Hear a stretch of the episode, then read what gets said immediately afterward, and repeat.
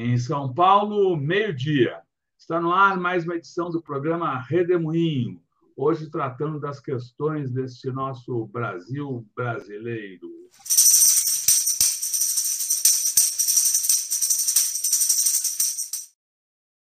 Olá, que bom ter com você aqui hoje, Manuel Domingos. Manuel Domingos Neto é historiador e fala aqui com a gente sobre a situação do Brasil, especialmente também sobre a questão das Forças Armadas. Manuel, o que, que você nos conta essa semana, posse chegando? A gente teve esse, esses atos criminosos aí na, na segunda-feira. Como é, como é que estão as Forças Armadas? Os quartéis ainda continuam é, com essas manifestações é, antidemocráticas, para dizer o mínimo. O que, que você está vendo da situação brasileira, Manuel? Olha, eu acho que nós estamos precisando de festa. Estamos precisando de festejar, dimensionar bem essa vitória. Né? Foi uma vitória espetacular, essa vitória do, da sociedade brasileira, uma vitória eleitoral. Agora, isso não pode parar. Eu acho que o movimento popular, a mobilização do, do, da cidadania, não pode parar um só segundo, tem que persistir dia e noite, porque o Lula conseguiu liderar uma vasta coligação e há um conjunto de forças enfrentando nesse momento para conduzir o país. Dessas, a mais inquietante são é, formadas pela, pelas Forças Armadas, pelas, pelas polícias, pelo conjunto repressivo. Acredito que eles não vão relaxar, persistirão tensionando. Essa é a forma é, de, de obter ganhos, de assegurar posições, não se trata de, de golpe, longe disso, é inimaginável, completamente fora de órbita, um, pensar num golpe, um golpe de mão para tomar o Estado, mas eh, é sempre possível é, uma, uma comoção eh, gigantesca, como assassinatos, coisa que o vale, a perda de controle. Isso sim é, é sempre possível, mas não é de interesse. Não, não creio que seja de interesse de, de organizações militares ou de agrupamentos. Não acredito que haja qualquer articulação nesse sentido.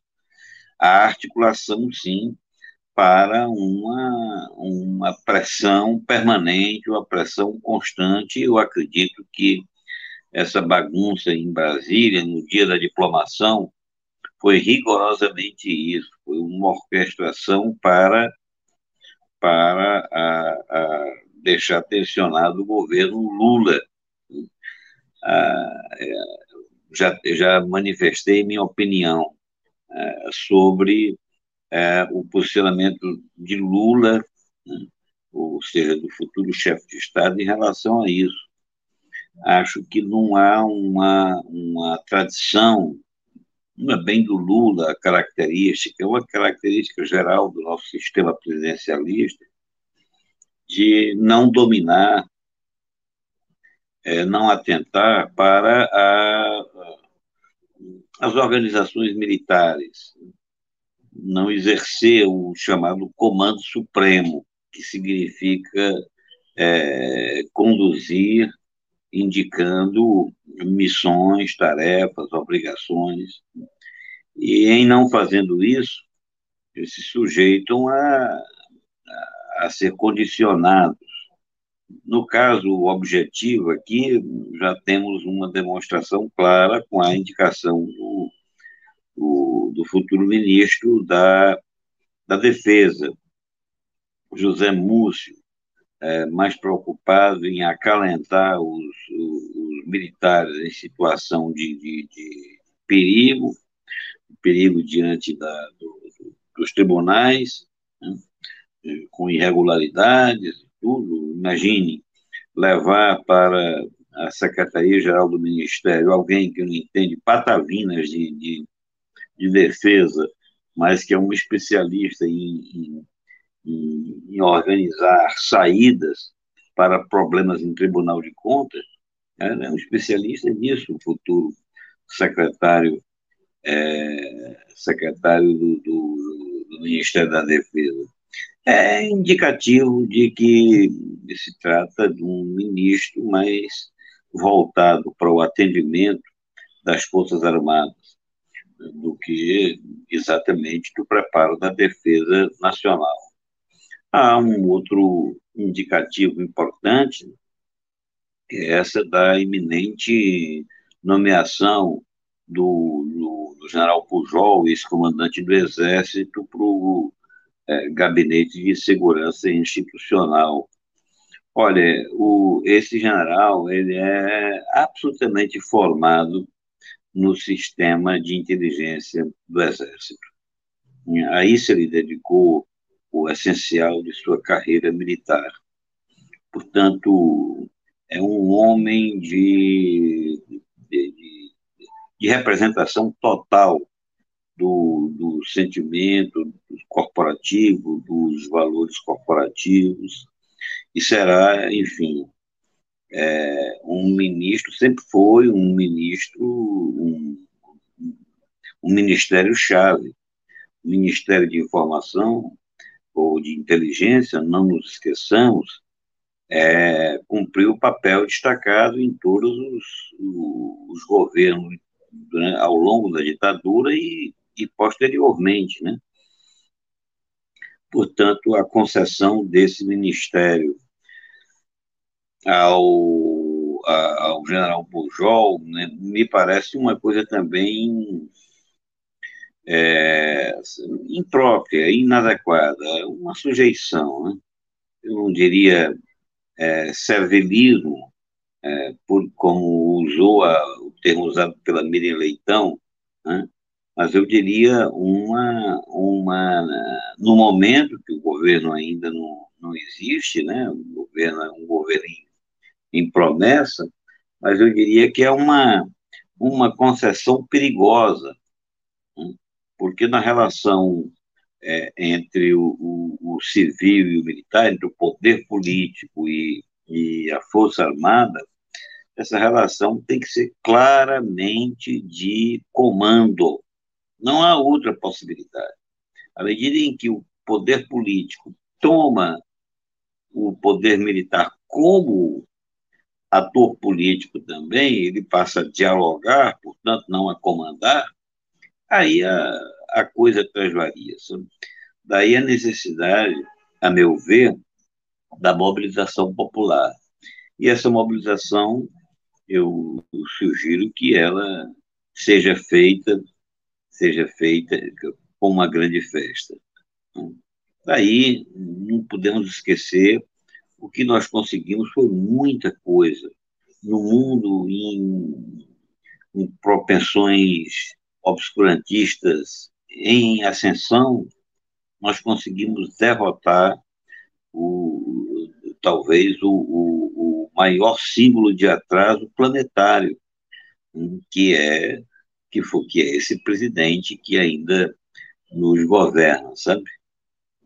É, essa foi uma vitória retumbante, importantíssima para a América do Sul, importantíssima para o mundo está é, tá na hora de comemorar e eu acho que a pressão pode ser a festa, uma grande festa, uma, não vejo assim partidos exatamente empenhados nisso, eu vejo muito mais uma concentração em Brasília, claro que Brasília é fundamental, mas cumpriria, sabe, envolver mais o conjunto da sociedade, nisso, é participação popular.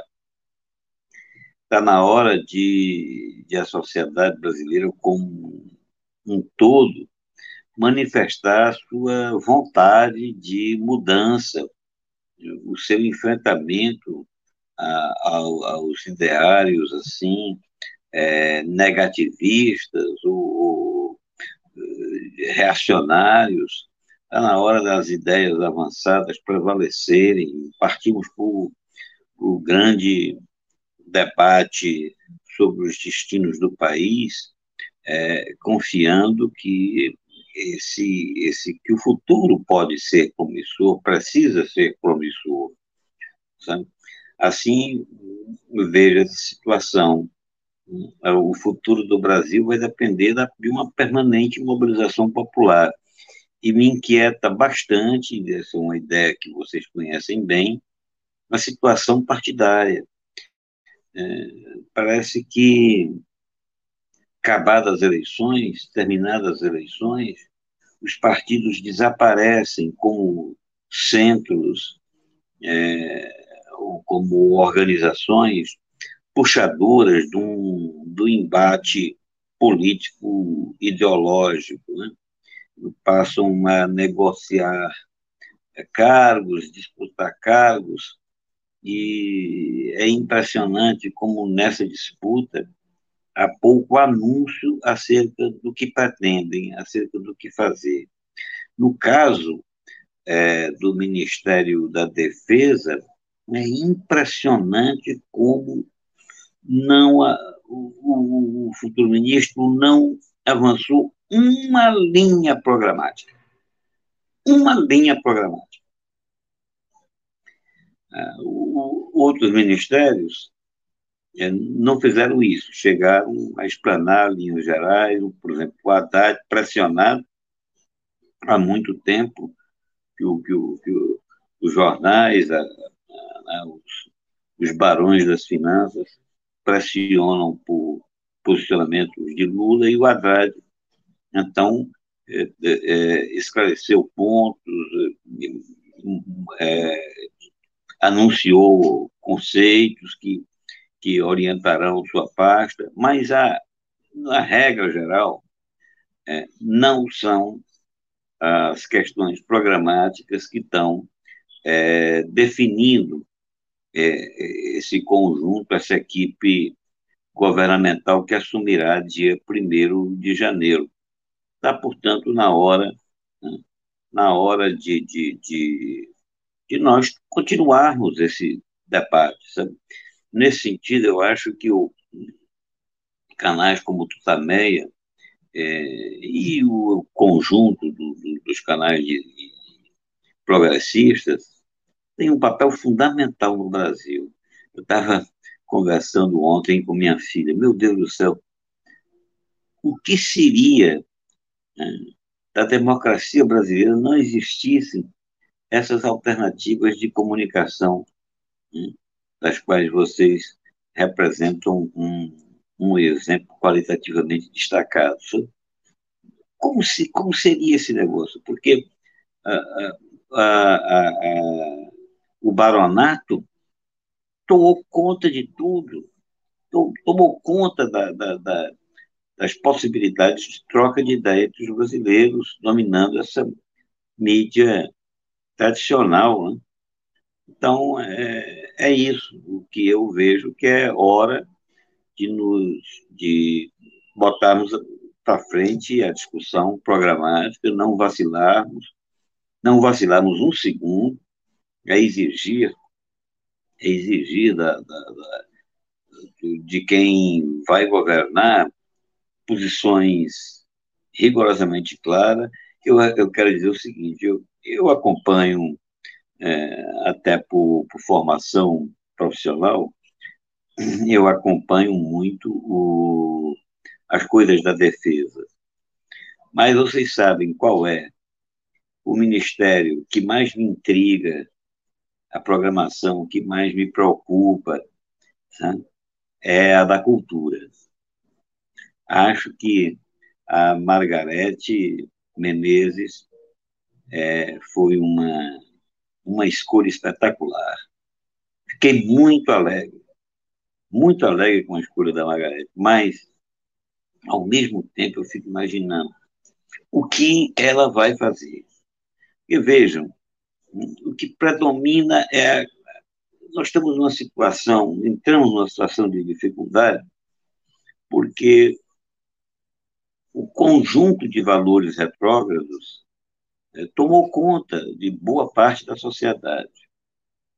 Isso é cultura. Há uma programação cultural não se resume às promoções de artistas. Eu me interesso particularmente na simbologia, a simbologia que a, a, a política cultural pode lançar para o conjunto da sociedade nesse momento em que a, a, a ideia de pátria, a ideia de comunidade nacional ficou tão conturbada. Né? Por exemplo, um detalhe. Acho que o, o IFAM, o Instituto do Patrimônio Histórico, né? olha, o que o IFAM pode simbolizar de dignidade nacional né? não está escrito. IFAM pode ter um papel fundamental. No entanto, ainda não estão claras. Então, eu desconheço o que será feito do IFAM. Estava conversando com meus amigos, particularmente os arquitetos, que se preocupam com o patrimônio. Vocês sabem que eu sou muito ligado ao patrimônio, restaurei, envolvi pessoalmente nisso, restaurei o velho prédio centenário de meu avô, e lá tento, luto para transformá-lo. Ele estaria no chão se não tivesse é, cuidado da, da sua, né, da sua reestruturação, da sua reforma, e lá tento desenvolver atividades culturais, né, é, promover debates, cursos e aulas de, de, piano, que é o instrumento da minha predileção. Levei alguns pianos para lá e, e tento mobilizar os artistas da minha terra. Enfim, eu estou querendo dizer, o governo Lula precisa apresentar planos galvanizadores do sentimento nacional e, nesse sentido, o, a Margarete tem uma, uma, uma grandiosa tarefa pela frente, sabe? tocar pela frente. A autoestima da sociedade, ela cresce quando a, a, a, essa, quando há uma linha de valorização é, do, do, do nosso patrimônio histórico material e imaterial. Enfim, a festa, eu chamo de festa, uma, uma mobilização, uma animação do conjunto da sociedade em torno de, projetos promissores. É isso que eu aguardo, é nisso que, que eu me empenho, é nisso que espero que, é, que seja o, digamos assim, o, o grande, a grande base é, mobilizadora do apoio ao, ao nosso presidente. Era isso. Eu falei até demais, falei, passei até do, Não, do tempo previsto.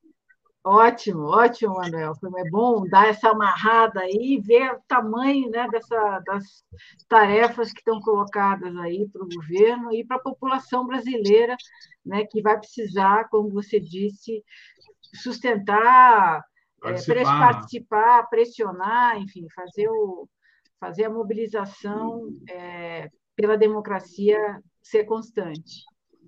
Legal. Manuel, muito obrigado por sua participação aqui no Redemoinho, que é um programa que a gente transmite de segunda a sexta-feira, sempre ao meio-dia, cada dia com um tema uh, específico. Manuel, fala aqui então sobre as coisas do nosso Brasil.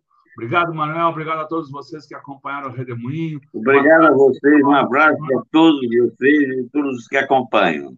Isso. E um bom fim de semana a todos. Tchau, tchau. Tchau. Tchau.